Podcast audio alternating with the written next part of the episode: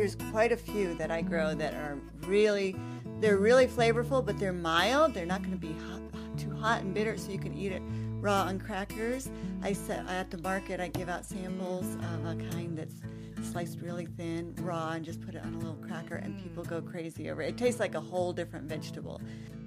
This is the Modern Domestique podcast, where each episode focuses on a different aspect of modern home economics.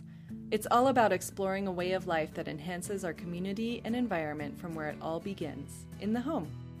I'm Stacy Keating, and this episode is an interview with the garlic queen of Boulder, Karen of WeeBee Farms. I first met Karen at the farmers market here in Boulder and was drawn to her booth because the only thing she sells is garlic, and I was wondering how she could stay in business with just one thing to offer. Through talking with her, though, I learned that there are many different types of garlic, some which are better eaten raw in things like pesto, and others that are better cooked in things like stews and chilies. I had no idea there were so many types of garlic, each one with a different flavor profile and a different nutritional value. Through my studies in nutrition, I learned of the medicinal benefits of garlic, which are many. And in the interview, Karen shares her knowledge of using garlic medicinally to help stay healthy through the cold and flu season, as well as how to use garlic to heal from more specific diseases. This interview is timely as well for those of you that are interested in growing your own garlic. She talks about how and why to soak the garlic before planting, when to plant, hint, it's now, and when to harvest, among other things. Today's interview is much like the fresh garlic season short and pungent, and I really hope you enjoy it.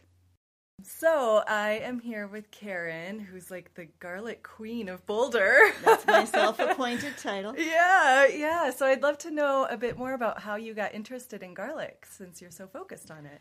Well, I was selling a few things at the farmer's market, kind of helping a friend out and selling a few things on the side of my own. And a friend of a friend who sold garlic in uh, Beaverton, Oregon, uh, I got in touch with her and she sent me some samples of six different kinds that she said grew better in cold weather Oh, than cool. than where she was in Oregon. So um, she asked me to try them, and I did, and th- I got hooked from there. Wow, cool. So, um, I don't know anything about garlic. and I think, like most people, you know, I think most people are just used to going to the grocery store and seeing garlic. Yeah. And and there's no type associated with it. You know, maybe at the farmer's market in the springtime you'll see garlic scapes. Yeah, Um, in but June, I'd yeah. imagine that that would be a, like garlic scapes can come from all sorts of different types of garlic, right? Yeah, well, there's two main categories of garlic: hardneck and softneck. And the hardneck garlic makes scapes. Oh. It's got literally a hardwoody stem, and the scape is, you know, the precursor to that. Uh huh. And and uh, the softneck garlic that the stores sell don't make scapes. Interesting. But the stores sell only soft neck garlic because it stores longer. And generally, the groceries are only interested in shelf life, not flavor. Yep. So that you get either um, California early or something from China. Hmm. That's the two, you know, types of garlics that will be at the grocery store. Yeah. Wow. So with the garlic that can that you grow that's good for cold weather like Colorado, Uh-huh. um, I know at your stand you have it arranged from like strongest to not as strong. Yeah, strongest to mildest. Yeah. Um, what is kind of the difference between that range? You know, I know you say on your blog there's different ones that are better for pesto if you're eating it raw, Right. You know, or cooked or yeah, whatever. there's uh, there's quite a few that I grow that are really they're really flavorful, but they're mild. They're not going to be hot, too hot and bitter, so you can eat it raw on crackers.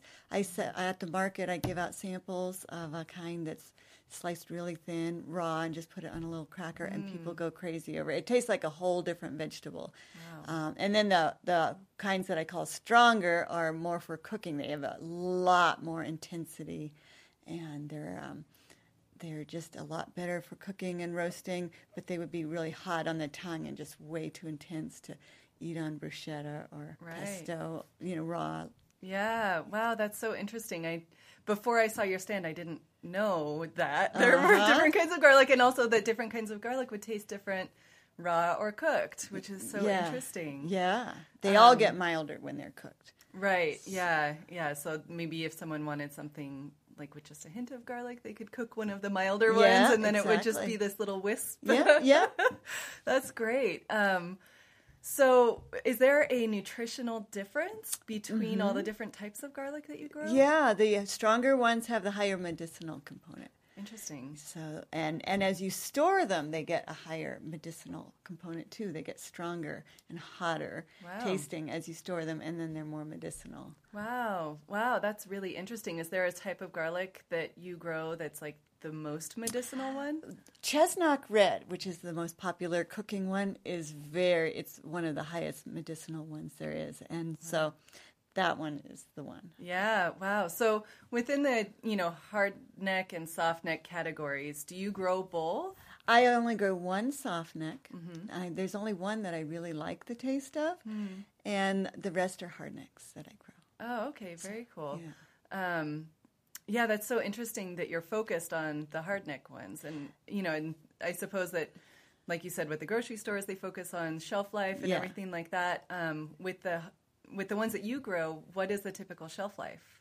Some of them only store from the time of harvest for about four months, and some go to six months, maybe 8 Mm-hmm. But um, the soft necks will go nine or nine months to a year if you store them well. Yeah. But and what they- does storing them well mean? Um, out of direct sun or heat, Mm-hmm. mostly. And then the other thing is you could keep them um, in a paper bag to, so they don't dehydrate as quickly. Oh, interesting. But they still breathe. Mm-hmm. They can't be in a plastic bag or they'll mold. Oh, I see. With Uh, but- with like a clay container, do the those work, effect? yeah, those work great, but they probably the paper bag for longer term. Uh, Interesting. but yeah, clay containers work great, and they, uh, you can store them in the fridge. Something I just found out Oh, wow. a couple of years ago. Uh, in a paper bag in the fridge works. It's like ideal. Oh, wow. I had no idea. Yeah, people say, well, they always sprout as soon as they get in the fridge. Well, that's because when you buy it from the grocery, it might have already been in storage for a year. Oh, wow. Wow, that's interesting.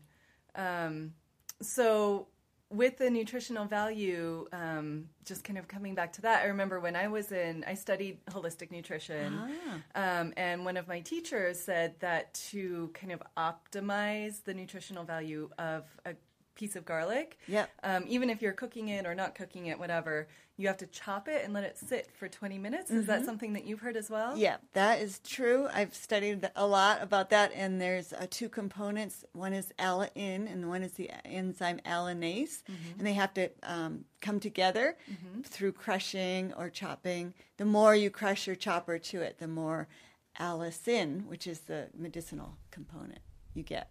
Yeah, yeah. It's I also had no idea before I heard Yeah. that, which I think is so interesting. So- um, and when we say nutritional benefit, what what nutritional benefit does garlic have?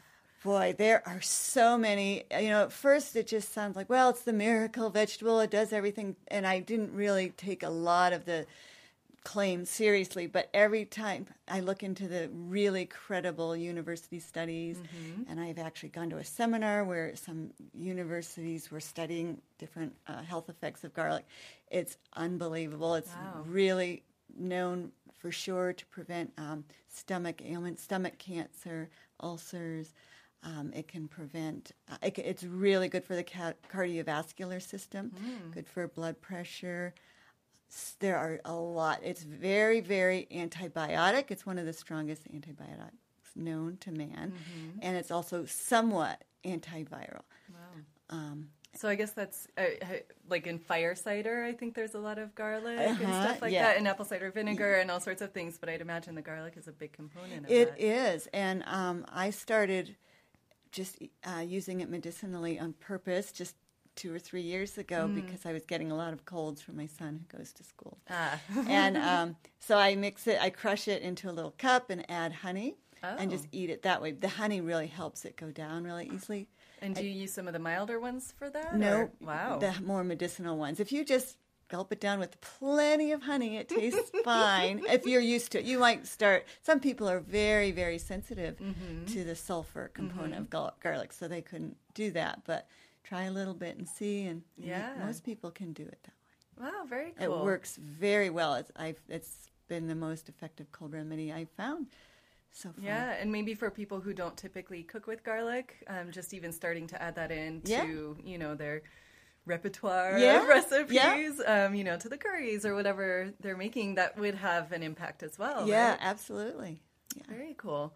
Um, I'm curious to know, like, if you were to make, I know that we're kind of out of summer now, but if you were to make a summer pesto, Uh-huh. just a uh-huh. simple one, uh-huh. what would your favorite kind of garlic be for that? And then also, if you were to make a really strong curry or chili or something, what would your favorite garlic be for that? Well, for the pesto, there's one called German Extra Hardy that I sell in the beginning of the season, like early August, mm. because it tastes better. It tastes really, really good. It's very addictive just to eat it raw. It's so mm-hmm. good. Uh, and then, but then it gets hot later. So German Extra Hardy in August for the pesto, and then Chestnut Red for curries. Chestnut red is a good one. It yeah, seems. it is. It's the really all around strong garlic. It grows really well here too, so I have a lot, and it's the most popular one because most people like to saute their garlic, and it holds up to saute. Oh, that's good. Yeah, I did see on your website some tips um, for, or maybe it was your handout, some tips for sauteing um, to only do it for one minute over low heat. Yeah, that's my um, preference. Yeah, is there a reason for the low heat? Well, in my opinion, I've done a lot of taste testing of the garlics, especially in the beginning. Trying, I grow thirty different kinds, so I would compare them and take notes. And when you really saute garlic and then eat it just plain, it doesn't. It tastes a little bitter and it can be overcooked really easily. And it tastes a lot better if you just saute it just for a little while. And a lot of chefs agree with me. Not all, but a lot of a lot of chefs think that that's the way to go too. Just quick saute Yeah, yeah. so not that- browning it. Yeah, that's so interesting. Um, oh, I had a question and then it jumped right out of my head. Well, I can tell you something else that I Yeah. uh, about on that same vein. So my favorite way to I don't actually personally saute the garlic ever. I'm that not that kind of cook. Mm. I put it in at the end. So I'll make a pot of spaghetti sauce or a little, you know, a little pan of spaghetti sauce. Then I crush the garlic just as I'm turning off the heat and add it in. Mm. So the heat from the sauce takes the um, hot sulfury bite out of it, mm-hmm. but it doesn't really cook it. So you still get the full flavor, but it's not quite as strong. Yeah. Wow. So, is there a difference between chopping and slicing and pressing garlic? Does it affect the taste? Yep, the ta- affects the taste and the nutrients. The, so the more you crush it by either, uh, so the press is the best, Mm-hmm. and then chopping would be the second best, and slicing would be third. After Nutritionally, that, nutritionally, Wow. and flavor wise too. Oh, interesting. So you get that's why the slices are pretty palatable for people to eat when I serve them on the crackers because they're Oh. they're not as you know they don't have as much oomph. Yeah, that's so interesting. Huh. And then I also saw um, on your website that you had said that a lot of the grocery store garlic, like you can't plant it, like you can't sprout it and plant it. Um, and then your garlic that's dried, there was something about soaking it 1st Uh-huh. Um, what can you explain that a little bit? Well, soaking it helps cut down the um, diseases and viruses that might be associated with the garlic. And on my farm, I do have two diseases that I've gotten over the years. Um, unfortunately, through not soaking it, ordering garlic from other places, and just planting it. And so they're in my soil now.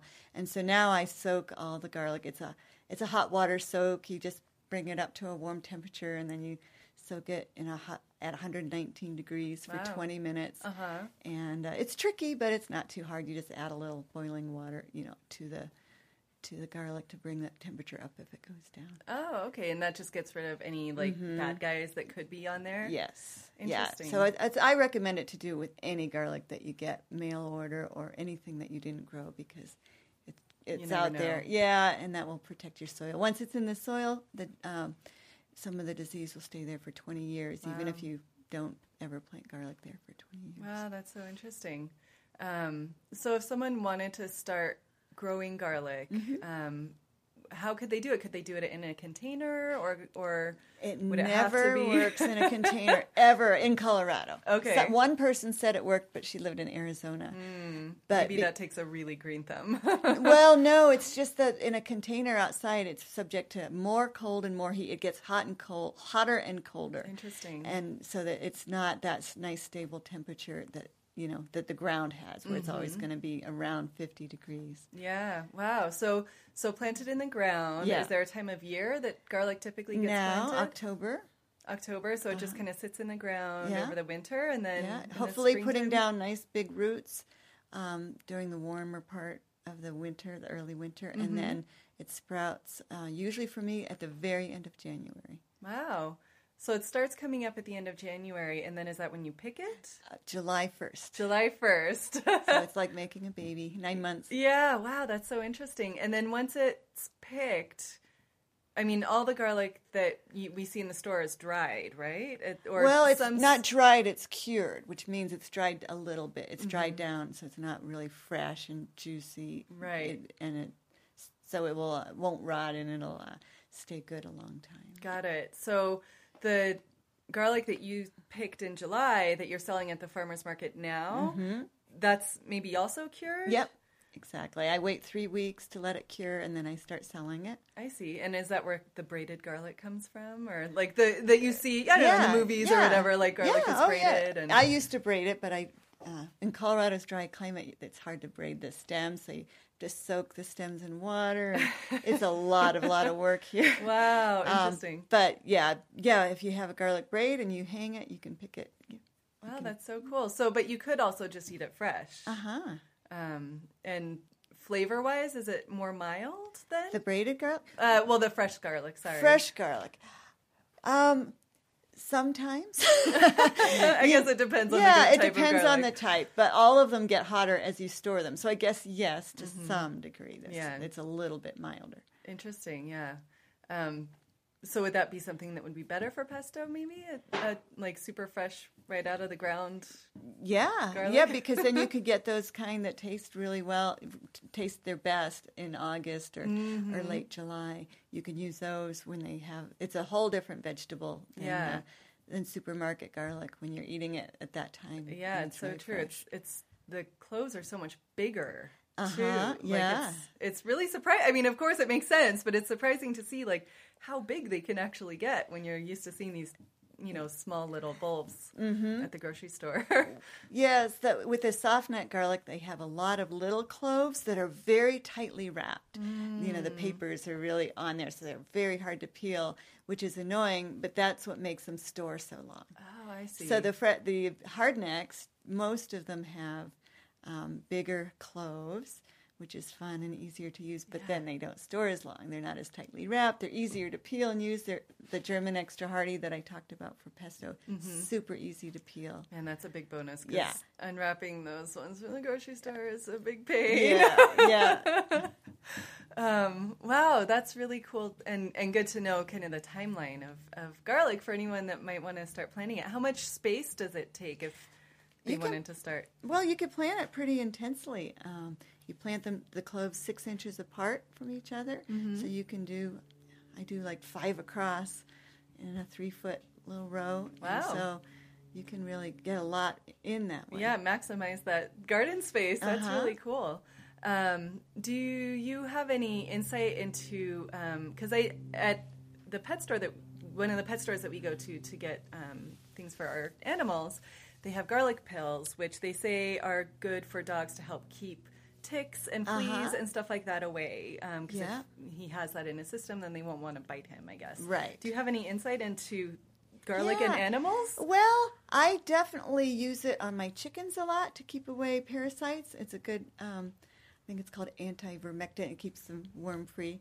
Um, You just put it in their food, or I how do they? sprinkle the little bulbils on the ground, or sometimes I crush it up and mix it with water and mix it with their food Wow. if I'm intentionally trying to do it. Mm-hmm. And then for the goats, they like to eat the garlic stems. The goats and horses and llamas eat the garlic stems, the green tops that I cut off Mm-hmm. and dry, and um, so that gives them some nutritional value. And for the dogs, uh, uh, the cat I don't give garlic to, but the dog I sometimes do. But the jury's out. Some some scientists say that it can cause a certain kind of anemia, and that dogs are allergic to it. So I can't really say. I I do feed it to my dogs sometimes, and haven't seen any ill effects.